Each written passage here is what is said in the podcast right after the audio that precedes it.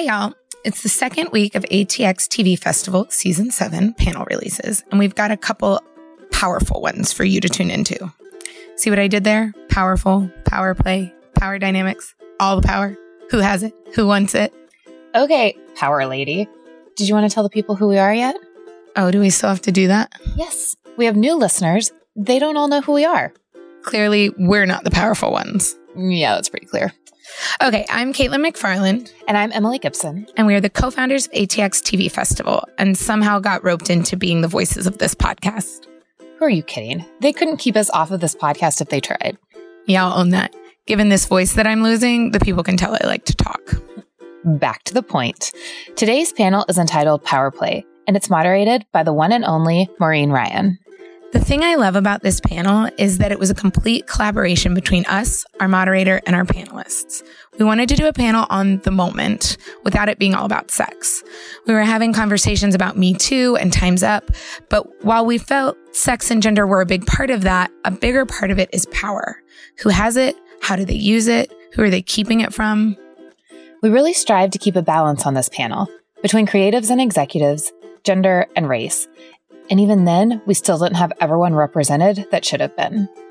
Hopefully, we can all get a glimpse into the power plays being made in the TV industry with Salim Akil from Being Mary Jane, Black Lightning, Love Is, Jessica Rhodes, The Affair, Sharp Objects, Mauricio Mota, East High, Pam Veasey, CSI New York, In Living Color, Nash Bridges, and Kathleen McCaffrey, SVP of Original Series at HBO, talking on Power Play. Hello, thank you all for coming. And I definitely agree. This is something that I've been really excited about. I won't lie, a little bit nervous about because this is such an important topic and such an important time in the industry where like conversations that a lot of us have had, you know, we want we want to expand them and make them even more meaningful and um, actionable in some ways. So I'm just going to start introducing the panelists. Salim Akil, the creator and show, co-showrunner of Black Lightning. Come on down.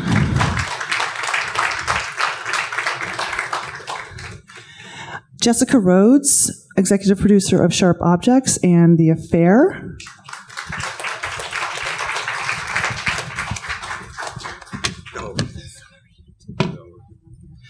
Uh, Pam Veasey, uh, executive producer of Hap and Leonard and CSI New York.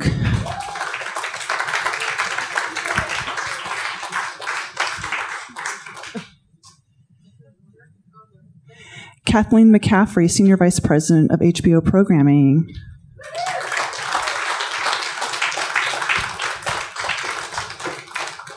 And Mauricio Mota, Executive Producer of East Los High of Wise Entertainment.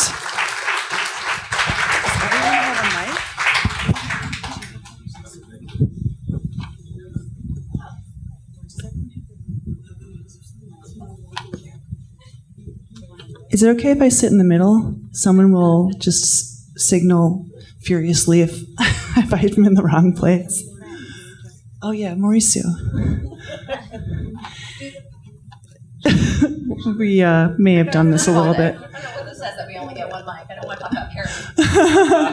no, I thought there were. Are there more mics? Are, if there are more microphones, so yeah, here we go. Sharing is caring. so I was talking to a writer that I know this morning. We had breakfast, and like a good writer, I'm going to steal what she said. And with everything that the industry's been through the last like eight months, I guess since sort of all these stories about you know abuse of power have been dropping and, and um, changing things, or hopefully changing things, this writer said something I thought was so interesting. It's not that the problems are fixed; it's that the problems are being seen in a new light. Would you agree with that? Anyone can take this.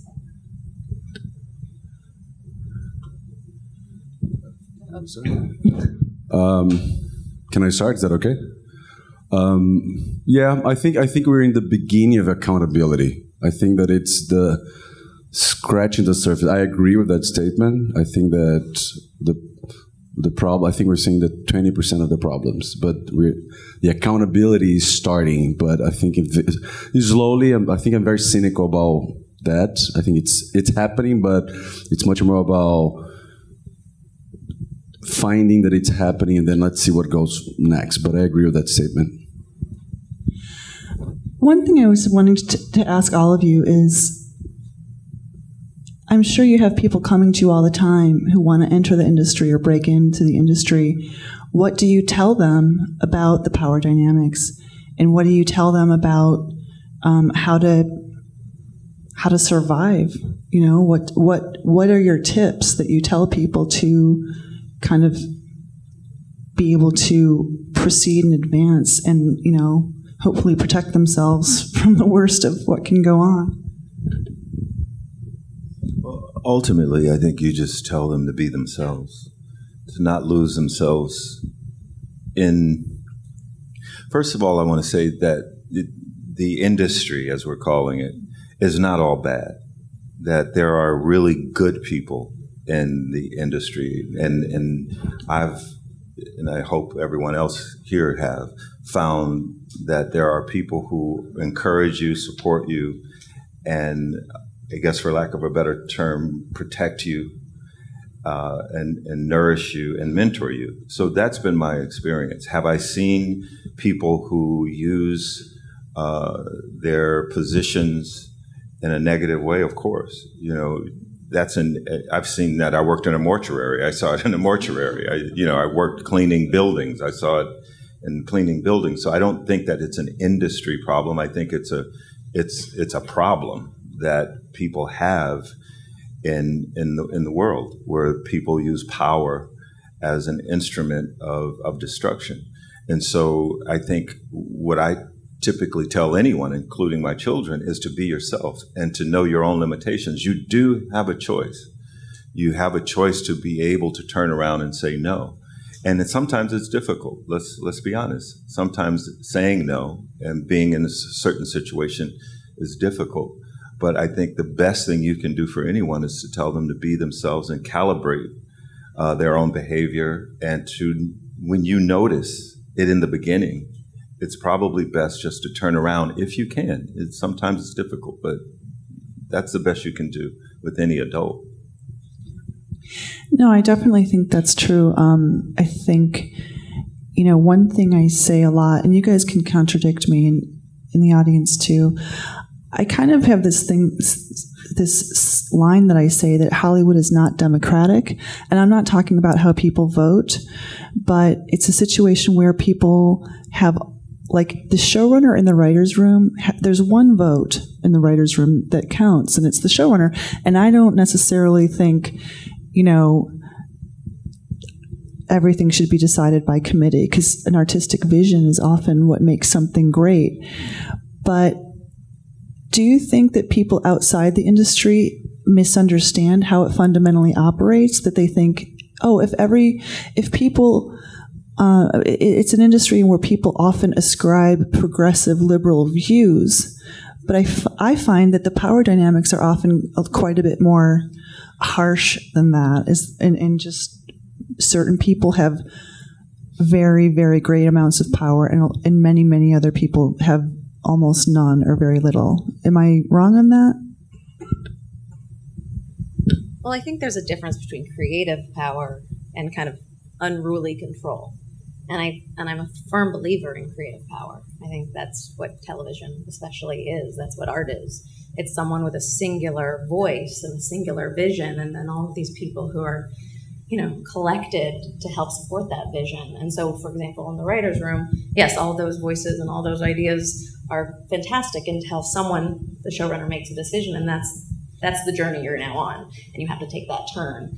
I think that from a power standpoint, it's a different thing. I think creative power is different than administrative power or um, the ability to control another person's livelihood when it has nothing to do with their creative ability. And that I, I think those are different things. Yeah, no, I think the, the thing that I think maybe people don't necessarily understand is that, you know, it's an industry of freelancers. Everybody I don't think that a lot of people feel like they have a ton of job security. I mean, I would bet everybody on this stage has seen a coworker fired and pack, have to pack up their office and leave that day. So there's that level of uncertainty in the industry, and I think that that's. And the thing is, that can happen for any number of reasons including justifiable reasons and unjustifiable reasons. So under those conditions, can it be difficult for people to kind of feel solidarity? I mean, do you think that there's maybe more of that now that these stories are coming out? Has have people's ability or desire to network with each other and have each other's back is that the same as it ever was, or is it changed? Um, I've been in this business a long time, and there, a lot of things have changed. But I think um,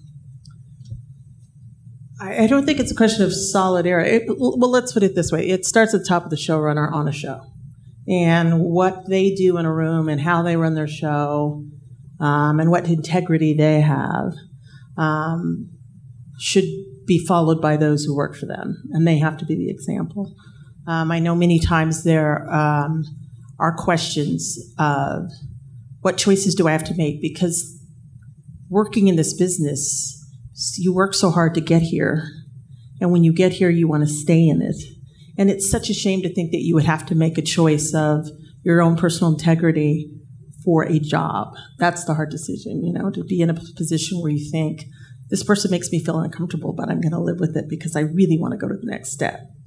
Um, so when you say solidarity, there's you're you're afraid to take that to someone else. You know, there, it, I'm not sure it's right now what we need to do is have conversations like this so that it builds solidarity. I think we're getting to that using that word. Um, but there's so many choices you have to make um, as women, uh, as as a particular race, as you know, being older, being younger, where you think just stay in it, and those are the issues that are being brought forward. The choices you make, but you have to believe you're in an environment where you're safe Absolutely. Um, I mean, do you th- do people on this panel think? And I would love to get everybody's perspective. I kind of have it intertwined two questions. Do you think that things have changed in terms of working conditions and the overall operation of the inter- industry in terms of you know power dynamics and abuse and all those things? Do you think that things have changed, and do you think that that change is sustainable and we'll carry on. So if, if people want to, do you want to start, Mauricio, and then we can go down the row? Oh, Mo Ryan. um, I, th- I, don't, I think that the, the word change is a very fluid word, right? I think that I think what's happening again, getting back to accountability. I think people people that are used to abuse or used to have abuse as a tool are more careful I, every week I hear different stories like, oh, that person is thinking five times before saying something in the writer's room. That's a good sign, but it's not change. It just means that that bully is just like really controlling the words that he or she says. So, I but I think that, um, uh, but I, I, still think that uh, that's why I love the idea of this panel because I think that the power structure needs to change. That's the most important thing. I think that something I've been learning a lot is that power always brings its own narrative to justify power. I think that that's that's one of the things that like uh, our industry has so many rules and these dogmas about oh you need to go through this specific gatekeeper. And i think that because of those rules the, a lot of abuse still happens. Last, i'll give an example.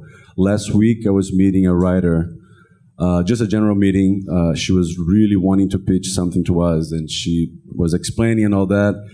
And she was um, afraid about pitching that specific idea because her reps didn't want her to pitch those ideas to us. The reps were not even in the room, but she was afraid. Yeah, but my reps said that I shouldn't be pitching that idea to you. So it was me and my wife who were partners in the company. And to your point about being authentic and being herself, she was afraid of being herself. She has this opportunity to be sitting with the heads of an independent studio, who are wanting new voices, and she was afraid of these ghosts that they were not there. They're not even in the next room. They were not in my. They were not there with her. They're not in the next room. You're like, oh, she was whispering. No. So I think that because you have this this power dynamic that the agents know what's best for you, and for me, it's it's about that's the thing about change. So I think that it's uh, I, I don't think it changes is happening. I think that people are more aware of you know I think we're in a state that people are paying more attention, but I don't think it's changing yet. I don't know if I answered your question.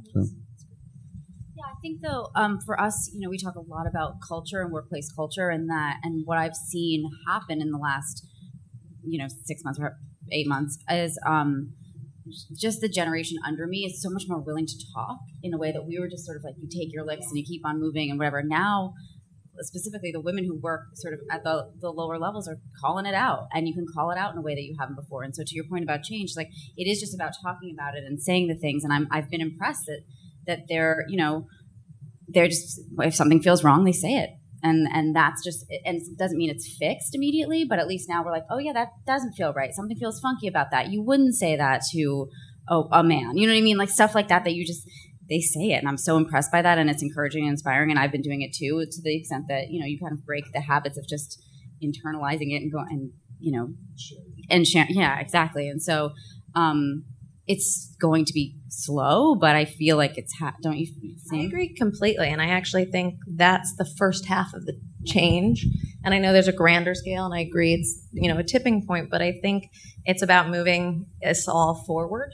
And I think the really interesting thing about people not only feeling whatever has happened, however it's happened, I think this idea that people can feel safe in their environment, saying that made me uncomfortable that whatever whether it was HR before whether whatever whatever the processes in place were not there enough so that you felt like your your job wasn't in danger that you had you didn't have the power to speak up for the feelings that someone was making you feel whether that was on a an aggressive side of the spectrum or something just like eh, mm-hmm. I don't appreciate that and I don't think you'd say that to a male colleague or um, you know a, a white collar like it's, it's, this is not just a male and female thing you know? I think this is this is anyone who doesn't feel like they have the power in a situation.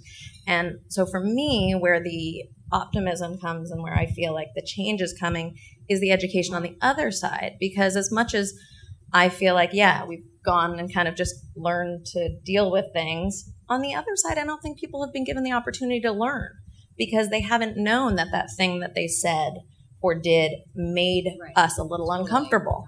And I think as much as this young generation you're saying under you of of say in this example women speaking up for mm, I didn't love that. I think this young generation of men are hearing, oh, I, you know, because they learned too. As much as we learned to not say anything, they didn't hear it was wrong. Right. And I think on a very subtle level, right. I think everyone, I'm such, I get teased for being too optimistic, but I believe that everyone walks into every situation not trying to hurt people. There are those people. But I mean on the on the general scale and we need to all figure this out together and we need to adjust our behavior together. And so that's where I see the change is the the feedback of someone being able to be like that was not my that did not feel good and and then people having a second chance to say didn't see that coming let me change. And if those people are changing, that's actually where the change is. The other thing I would say about the feedback is there also positive feedback because now when you're all, all the bad shit comes out and you're like, oh, but there are people doing it right.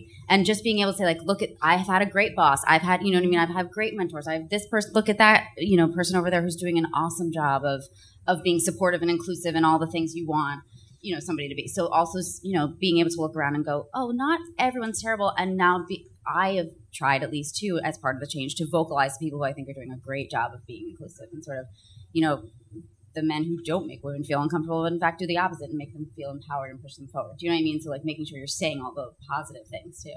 Marti? Hey Marti. Hi. Marti Noxon hello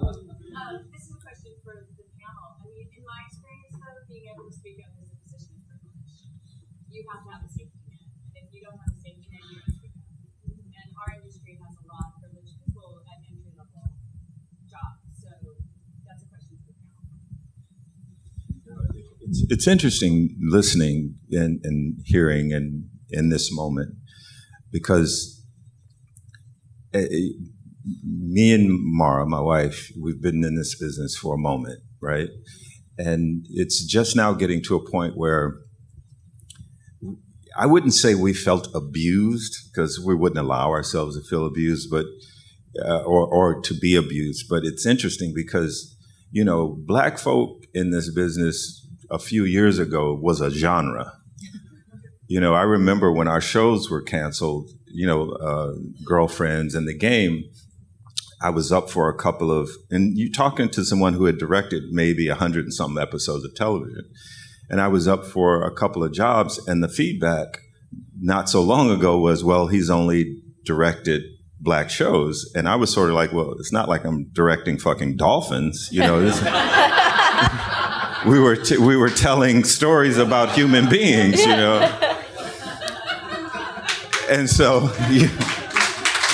so when when we t- when we when we when we begin to have these conversations uh, you know, we were having this conversation yesterday on the panel. It's like we've been in this fight for 20 years, all of our careers. To we've been vocalizing and talking and screaming and encouraging people all of our lives, all of our careers, because that's what we had to do. The struggle was real every day for budgets, for understanding, for cultural understanding, for, you know, Mar was, we were doing shows about women. And so she's fighting for women every, every episode. So now in this moment, right, there's a lot of folk who are talking about power and power dynamics. And that's why I think maybe I, you know, I have a, just a slight different perspective on it is that you do in the moment that you hit the boards, you have to choose to fight. Because to your point, there are a lot of not only privileged, but people who have been privileged for a very long time. And no one has challenged them they it's like a flower that wilts under extreme heat. You you you get in these people's presence and they have so much power you can wilt. But what's interesting, it's almost like a bully. As soon as you decide, fuck you. I'm not going to sit here and let you will this power over me. I have something you want. That's why I'm sitting here. And when you go back and push back on the bully, you find, to your point, oh, you know what? It's, they're not really a bully. They've just been privileged and nobody has chosen to say anything to them. And then most of them will actually listen. And they're not listening because they're necessary. They're good people, but they're not necessarily listening to you because you have something interesting to say. They're listening because you have something interesting to sell and you're going to make them look better and you're going to make them more money. So I think that if we, as so-called minorities or women, we go into these situations and we realize that we have value, that the reason we're sitting in the in the in their presence is we have value and we operate from that value position. I think that it won't be a um, a situation where we're expecting them to change. We're changing the dynamic. If we play into the dynamic, then they'll stay the same. But if we change our behavior, and again, I don't, I don't, I don't want to sound as though there aren't situations where there is extreme pressure and some people will give in to that. But I do not think it's the majority of situations because not everybody wants to go to jail. You know what I mean? And so I think if you sit in a situation and you change the dynamic, you become the change agent. People will recognize that and they will uh, they will respond to you differently, I think. But I think the interesting thing about power is it takes a long time to know you have it if you have been culturally told you don't. Um, and the idea that, and I, we talk about people that are privileged from a very young age, feeling like they could take any chance in the world, whether it's saying something in a room and not feel like they're going to be asked to leave the table, or um, a creative big swing because they don't feel like this is their only shot. If this doesn't work, they're never inviting me back. And so I think that part of it is recognizing that you have the power to take the swing, that you have to believe that you've found a way to do it and you're going to be the change agent and that eh, you know whether it's making a creative swing that might seem unpopular but it's going to it's going to work or it isn't and that you have to to your you know authenticity and belief in yourself or i mean i've been in the situation at that table and you hear the conversation going one way and you came to that table to to hire say a, a woman or a person of color and you were like this is the show. We are going to do it. And everyone comes to the table and everyone is saying that and everyone's excited. And then at some point someone throws out another name and that's not that they shouldn't but they do. And you watch very quickly and all of a sudden nine names later you're still over here. And and you you go okay i'm going to do it guys we were talking about this and you have to bring the whole room back and everyone wants to go back. No one meant to like everyone does want to go back but it takes being confident in that power that you've never known you had to say this is not going to close my door. This is not going to get me kicked out out of the table. And so it's it's complicated. Uh, pam you've been in a lot of writers rooms and one thing that i think having talked to i'm sorry. This is a this is a moment you can share. It's a safe space. Um, this is something i see and hear about a lot. And, and I, I frankly i'm just tired of it. Um, the idea that well we're going to staff up our room. Let's get a woman and let's get a person of color. And then if there's a woman and yeah. And so i think like i think a while ago hollywood got the message we should have diverse writers room. And i just i don't i try not to even use the word diversity because it makes me want to like punch myself in the head because i feel like people throw it around way too easily and i don't even know what they mean by it half the time. But I, but actually i think what they mean by it is well we hired one black person. And that's not it's not is that meaning i mean is that still the mentality that that kind of is predominant when they're hiring for writers rooms and trying to staff up do you think? Yes. Unfortunately um, there's they feel a significant victory and it happens a lot with directing as well as writing as well you know what's in your room and what who's directing. It's it's this check the box mentality. Ching ching ching. We got we got the woman we got the African American. We got the old lady. That's me. They get they get three boxes if they pick me, um, and they're satisfying because writers feel a comfort with the people they've worked with before and who most men have worked for, but with before are other men like them. I mean, when the business started up when I since I've been in a lot of writers' room. I have so I was so much of my career the only woman or the only African American. Um, even on In Living Color, there were only two women, one white and one African American. I mean, there's this illusion that it's not, you know, that it's if it's an African American or a show of color that there's a lot of. That's not the case. That's it's really, it, people don't make the effort. They find um, comfort in writers I've worked with, and the majority of writers people have worked with are of one race, one sex, one um, mentality more often than not. Um, it's it, the change is happening because they're make creating the programs, but the effort is to me is not as great as it should be. It, it, and it and it's sad that you have to have a program. It's sad that they have to check the box. It's sad that the network has to say um, you have to find two um, uh, directors uh, of color or a woman or you know something, and and they call me. They, I get a lot of phone calls. Who do you know? You know, and, so, and they're trying to just check the box because the network said, opposed to um, what is my show about, and how can I reflect the world, and how can it be? A, wouldn't it be great if it's a woman's uh, it, you know, even if it's men, that a woman is part of this without a mandate. There's there's a lot of mandates, and they're checking the box, and once they're done, they're done, and it's re- it it continues to happen that way. Um,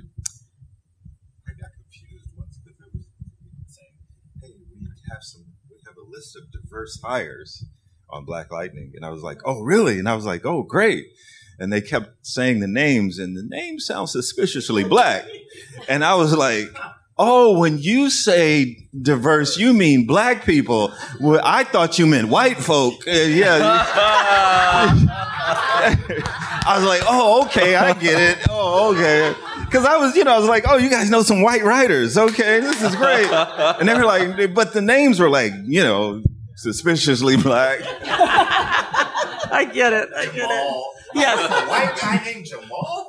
Really moving forward in like Things Oh are God, that's- changing. Wow. um, yeah. On the other subject of power, I think our when you were talking about change, I just wanted to say that um, we our first step has to be refrain. You're not going to get to change until people refrain and they make themselves aware of the wrong things to say. Because writers' room by nature feel like these safe havens. You know, the people you want to feel like you go in the room and you can say anything and it won't go out of the room. It's like writers' rooms are like Vegas. What happens in the writers' room stays in the writers' room. Um, but people were not aware that some of those things said are offensive. They were they were giving it the writers' room the label of this is our safe space. We should be able to say what we want, and so it allowed people to break rules in speaking to being in a lot of writers' rooms. Um, so refrain has to be the first step before the change of people refraining and really thinking about that's inappropriate for me to say. We have to hold ourselves responsible for what is said or how someone's treated or what assumptions you make about someone's background, um, because a lot of that happens in writers' rooms. Well, things like they would say things like I don't know if you guys have ever heard this term, but they would say little things like when you know the script was coming in late, people would say, "Well, let's gangbang this bitch," and that was that was a, like a, a saying in the writers' room. You know what I mean? And, and I remember Mara was like, "We're never saying that again. We're never." You know, someone said it in the writers' room, and she was like, "That's not what we're going to say here." I mean, but it was that was real. Let's gangbang this bitch. It was crazy. Yeah, no, I th- and I think um, one thing I'm conscious of that I've done is a- a- like ask the people who are already in the oppressed or marginalized communities to educate me. So I try to be aware of that. And sometimes, like, the, look, I have a ton of off the record conversations with people, and we're trying to like enlighten and talk and have real conversations. But I, I also think that like there's this thing that exists called like the internet and like how to not sexually harass people. Like just put that in the search bar. You know what I mean? Because I feel like um, people of color, LGBTQ folks, women, you know, women generally, I think are often put in the position of, well, I didn't mean that, so educate me. And I'm like, I'm I'm actually up to a point. I'm happy to do this, but also you're everyone's just trying to survive in this industry, and you're already facing the pressures of that. And then, you know, do you sometimes just feel like could you maybe educate yourself and not like call me on a Friday night as I'm trying to have my glass of wine? And like, is that a thing that you kind of sometimes feel like that's another role that you have to play? Uh, you mean educating people about behaving? Yeah. Well, uh, I'm going to tell a story. I think it's important to. Uh, I like to, to to work with examples. I remember one day we were in our we were in one of the agencies. We were wrapped by a big agency, and then um, generally I was the one more going to meetings because of the business aspect. And then finally, I was like, guys, I think it's time for Katie to come to a meeting with me so she can start pitching her shows, preparing for development season. And then I came with Katie, and then it was me, her, and five guys in the room of this agency, which is okay. A, it doesn't matter if it's five guys, but I'm just. It's. I think it's an important factor. So it's five guys, six a six man, me and her. And then she's pitching the shows, and uh, and Katie's is like it's so funny because Katie is like stunningly beautiful, blonde. So she's like, if you look at her as an as a typical male agent, she's a Barbie, but she's a fucking shark. She's a killer, but she's very nice and very polite. And then she pitched the shows. ev- Everybody's very excited. And then she had to leave earlier because she had another meeting to present. Uh, she's also a director, so she had to go to another meeting. And then the guy who was leading the meeting comes to me and says, like, wow, Mauricio, we need to start bringing Katie to all the meetings now. And then I was like, okay, you understand. Forget that she's my wife. Right, she's your wife. No, no, no, no. But let's let's just. For, I said that to him. I said, let's forget she's my wife. It's like she's the co-president of my company. She's a showrunner, director, writer, and she's your client, motherfucker. And then the, the second thing he said, like, whoa, whoa, whoa, I was just joking. You Latinos.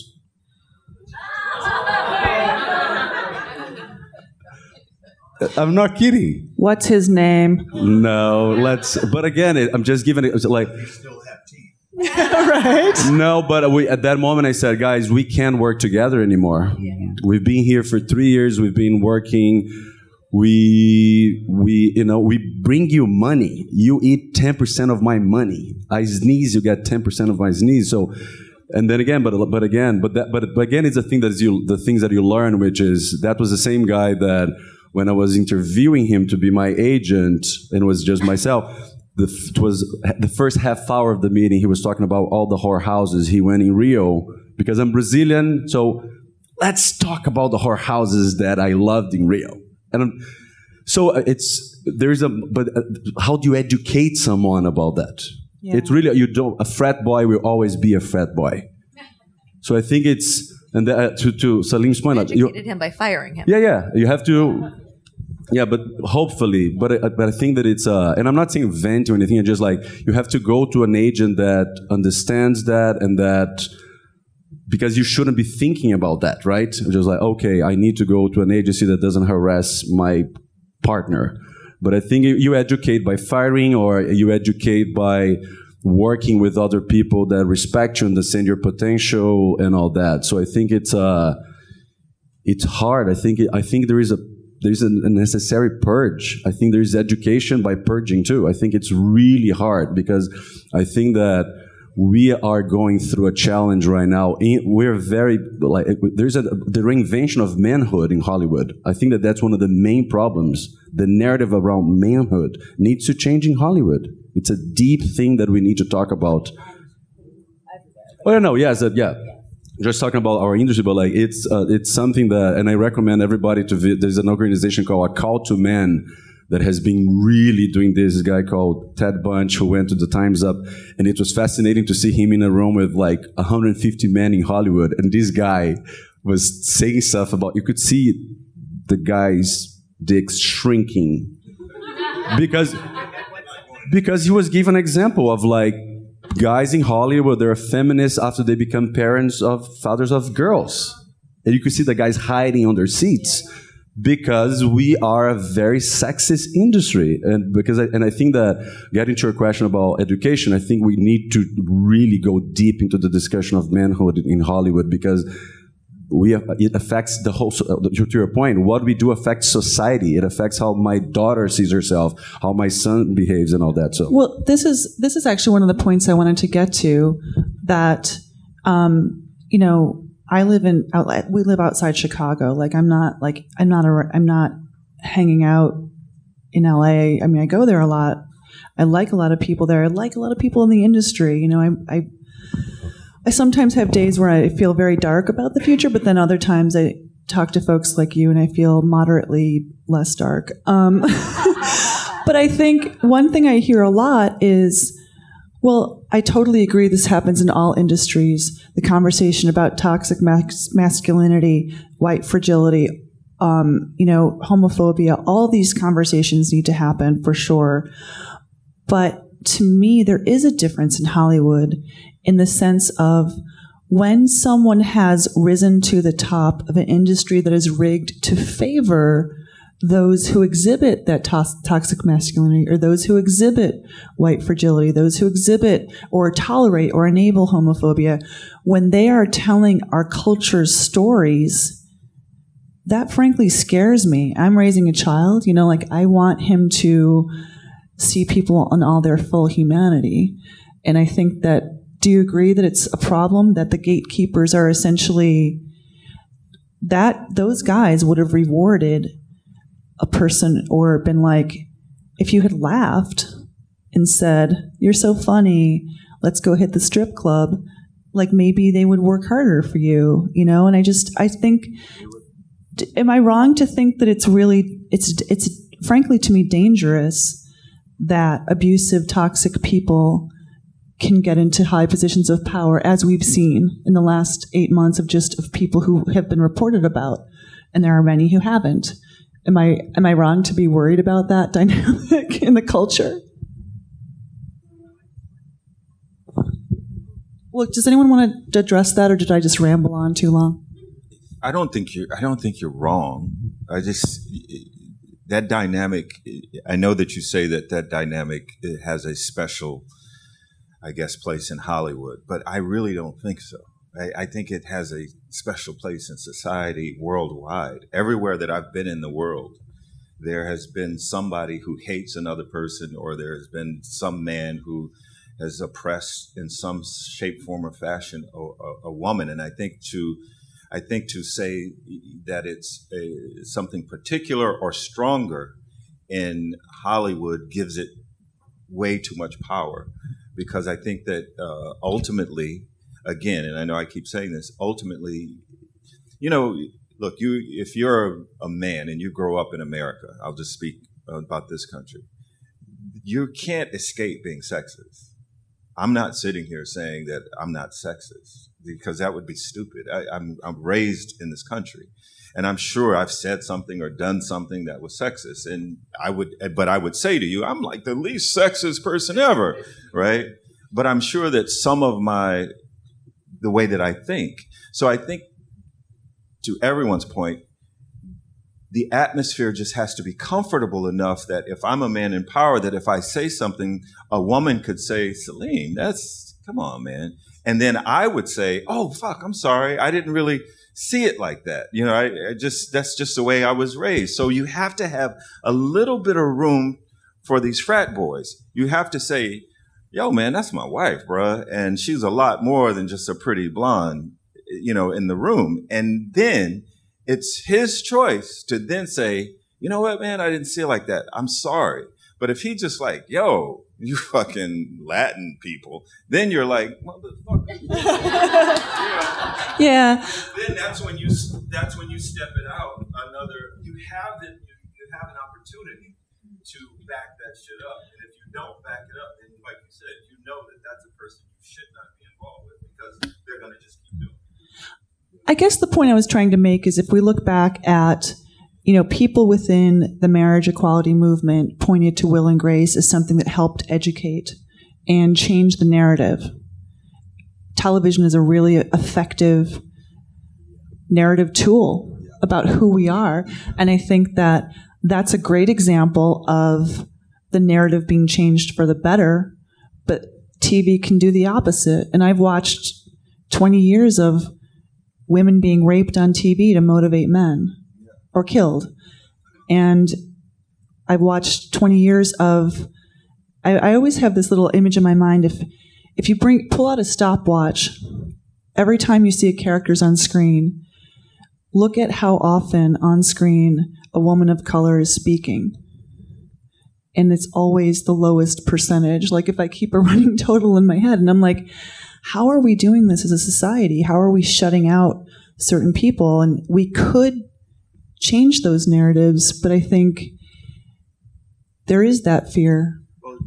Also, you have to pay attention because in those 20 years, there may not have been a plethora of shows, but there were shows that had women speaking, people of color speaking. But when you marginalize them, when you say, oh, Girlfriends is not as good as Sex in the City, you know when you when you can't include girlfriends or other shows like that in the conversation that's a choice.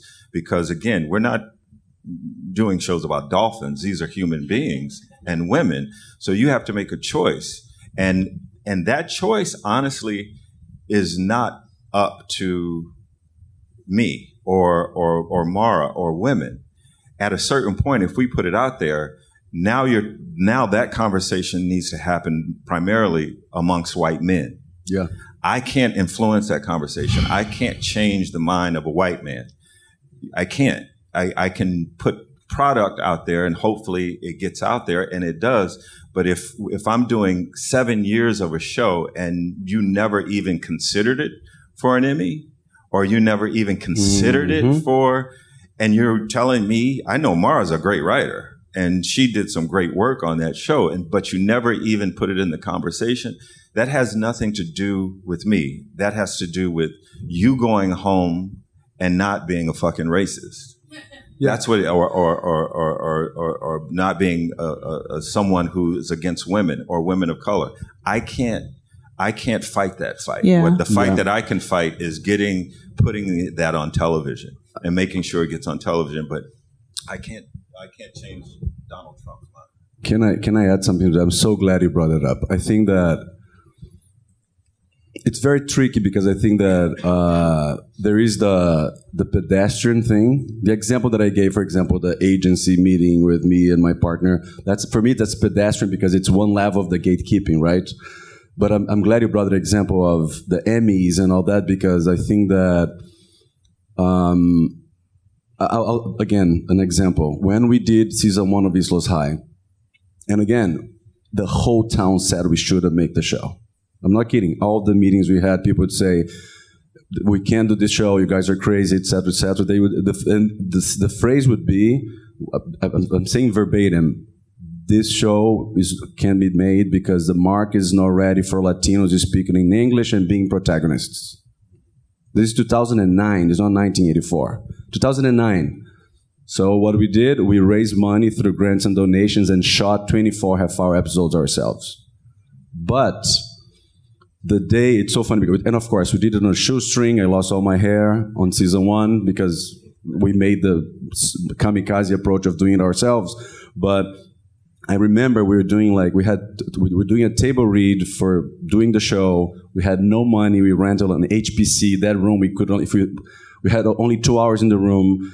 We had like the scripts in the room, and then suddenly one of the actors raised his hand and said, "Hey guys, there's something wrong with the script." And then Katie and I were desperate because we had no money to reprint anything. And uh, we said, "Well, what's wrong? What's wrong?" He said, "No, there's some, something wrong here because all the protagonists are Latino." The actor said that he thought it was a mistake, that all the protagonists on the script were Latino.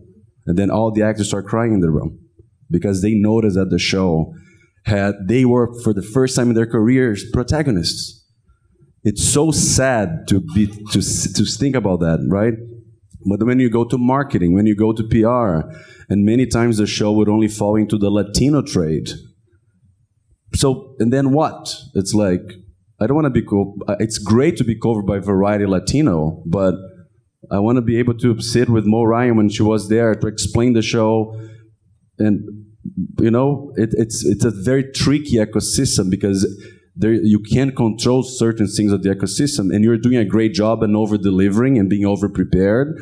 And I think it's, uh, there is a systemic thing that we need to talk about about that power thing because it's uh, it's very tricky. But to to to Moran, to Mo's point earlier, what really concerns me is the message that we're making. That for me, that's one thing that I'm obsessed about, right? Because uh, the, the the and Will and Grace is a great example, and like we, I, I like to say that, and it's about power. We should. It's great to point fingers at NRA, but Hollywood is owns fifty percent of the responsibility of the gun culture in the country. It's we cannot say about that. It's a power dynamic.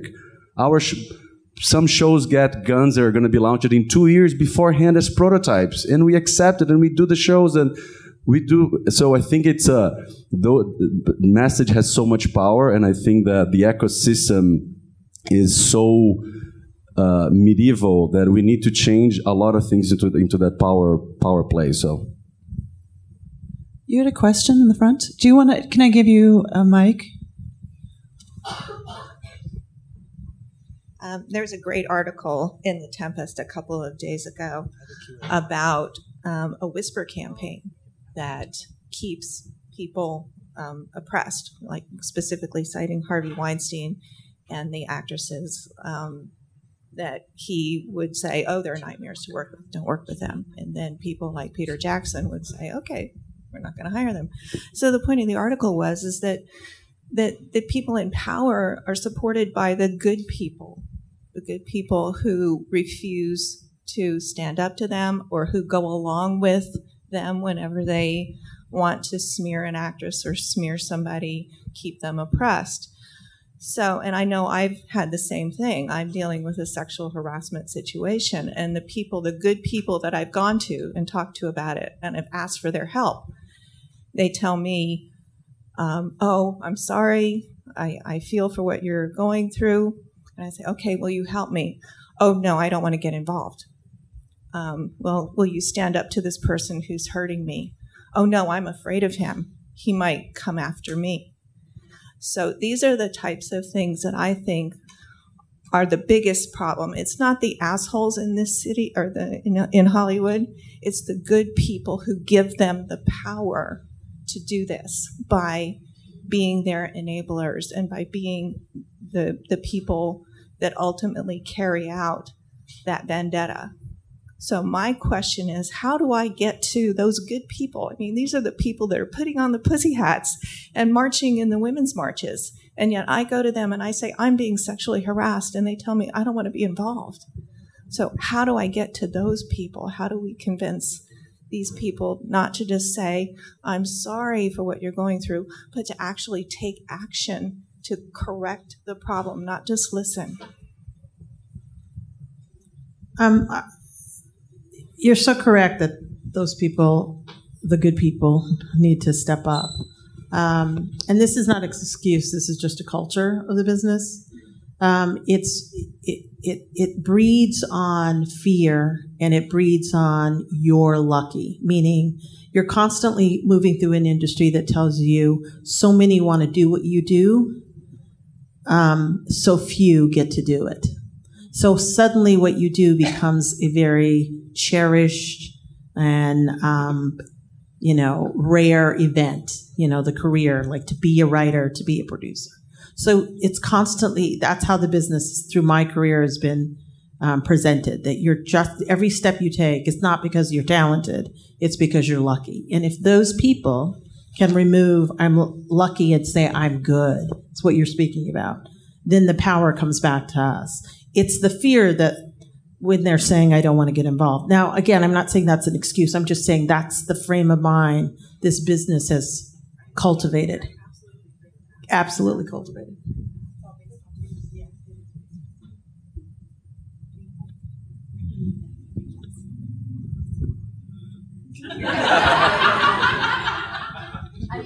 I, I, I, I wish I had more of an answer. I think that that's still, you know, I'm, I'm trying to think and I'm so sympathetic to what you're going through and I'm so sorry. And I feel like now I'm one of those good people who's like, I want to help you, but I'm afraid. But I, I mean, that's not the case. But, and I, obviously you have a very specific thing happening. So I don't know quite what my advice would be other than to just say, like, I share in your frustration. And I think it's part of what's coming is that the more we talk about it, you know, the more we can keep shaving off. Um, right? I mean, yeah, go ahead. No, clearly my coffee has kicked in. So. Here you go.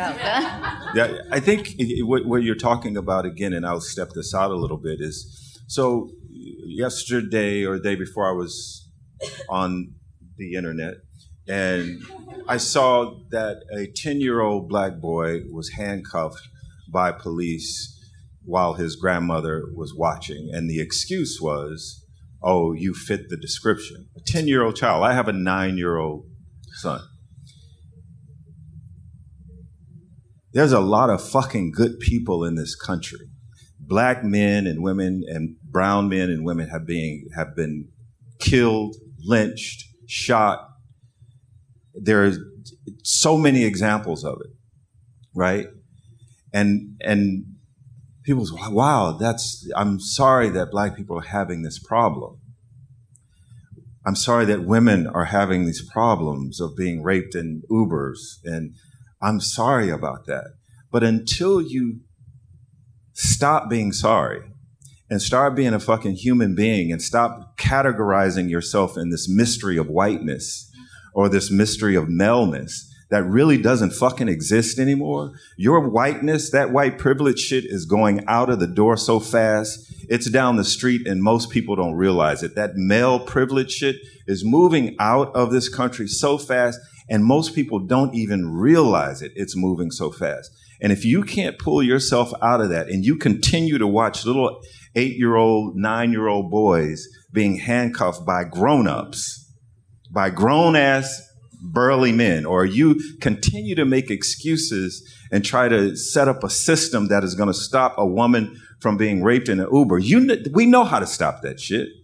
We can stop a fucking Cuban cigar from getting in this country, but we can't stop police and men from raping people and beating people up. We can stop it. So the good people, you're right, are absolutely the problem. And you, and the only way, in my opinion, the only way you can get to them is to hit them over the fucking head and to say to them, you can't wilt. You have to say, so wait a minute, you got you I think you call it a pussy hat, so I'm gonna call it a pussy hat. You you got you have on this fucking pussy hat, but I'm talking to you about the very problem that you're marching about, but you won't hear me. So fuck you. So when it's your turn, I'm not going to treat you like that, but I am going to remind you I came to you first. So I think we just have to be angry about the shit. Clearly, it's either the coffee or black male anger. Yeah, I, I can I just add something quick? Yeah, and then I want hoping Marti can j- chime in too. And Okay, after you, you, want to go Marti first and then? yeah, Marti, come on. Uh, woo. Do you, does anyone want to? We need to get this on the record. Um, I'm Marti Noxon. I um, I have a show on TV that debuted on Monday called Dietland, um, and um, it is about a 300 pound female protagonist who is recruited by a fe- feminist collective to um, you think just change her mind about weight loss surgery, but there's also a female terrorist organization killing predators, and so hats off to AMC for totally supporting this crazy ass show that you know deals with tr- creating revolutionaries basically. Um, and it has all kinds of it, it's a rainbow coalition of tracy flicks in the show you know like just type a people trying to make change. And um, i think i just wanted to say like as creators as writers you know you what you just said is so true. Things are changing so fast and the way to stay ahead of the curve we write things that are empathy machines. When they're at their best they create empathy. They put people in the shoes that they cannot imagine. They can't but you, they see it in a story and all of a sudden there you know my hope with dietland is that you're walking in the shoes of this 300 pound woman who is abused on a daily basis and you feel her feelings. So when she changes into a revolutionary, you change into a revolutionary, right? And all you, everybody on this panel knows exactly what I'm talking about because that's what we do for a living. So as writers, I think put your experience, but put it in a container that is commercial. Because the other thing I'm hearing is dollar power. The only way we get heard is when we have enough dollar power to say, yeah, I'm leaving my agency. You know, um, I'm thinking about leaving. well, I shouldn't say that. I'm not thinking about leaving. I'm thinking about leaving the agency business, but that's because I have dollar power. I could not do that when I was a writer's assistant, you know, dealing with everything you're talking about. And it's so funny because as a woman who's perceived as like pretty, because that's what I thought I had to be, you know, I deal with a lot of people going like, well, you had it so easy. And I'm like, no, we had two ways in.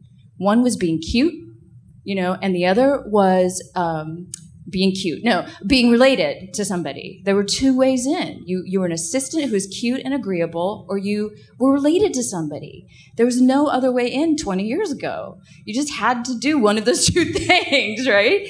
So you're like, and no, you know, yes, I have all the, I absolutely have privilege. I get that, but I didn't have a safety net, so I had to be like, you know, you know? So it's just this complicated thing, but all we can do is create these, as writers, create these empathy machines that are undeniable, that are undeniable, that are so much fun and so commercial that people just go, well, we're going to put this on TV and see what happens. And that to me is our power as writers, is right from that place that people can't deny. And then get that dollar power and just like you said like start saying yeah no i'm i'm worth i just turned down uh, an opportunity to to write an amazing movie because they wouldn't attach me as a director and i said and i thought you know if a guy had the second highest film sale at sundance a year ago and he attached himself to a movie as a director in my experience they'd be like grateful for that but I have to do 10 times more to get taken as seriously. So it's not, people keep talking about the reckoning. I'm like, wait, who's in jail? Who's in jail? Nobody yet. I'm like, anyway, I could go on because I think about this stuff a lot, but I also just want to thank you guys for your honesty. And I promised Jessica I'd send her a softball, but I couldn't do it. I'm so sorry. Um, but yes, thank you for everything you said.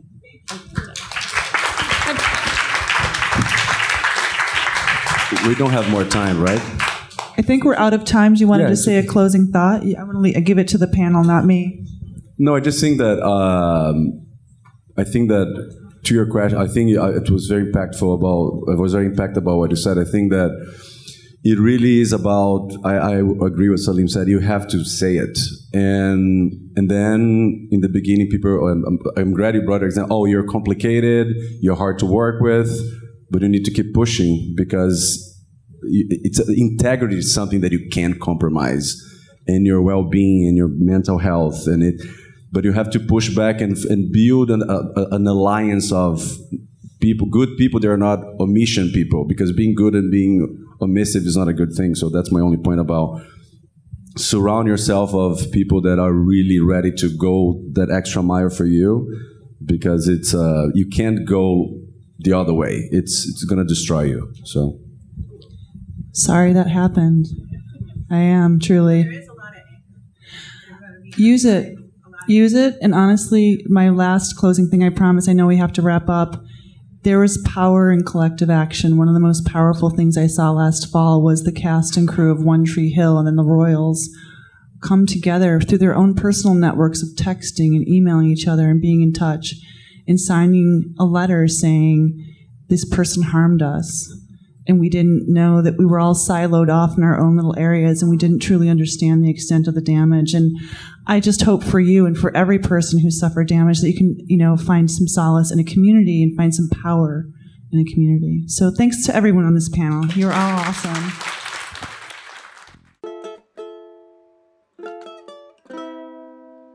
Thank y'all for tuning in to this live release of our ATX Festival panel. Please come back and listen to the variety of topics coming your way, from writers' rooms to reunions to industry insider issues. This podcast was made possible by our partners, Matica Productions and the Forever Dog Network. For more information on us and our podcast projects, please visit atxfestival.com and atvxp.com slash podcasts. Next year's festival dates are June 6th through 9th, 2019, and passes are available now.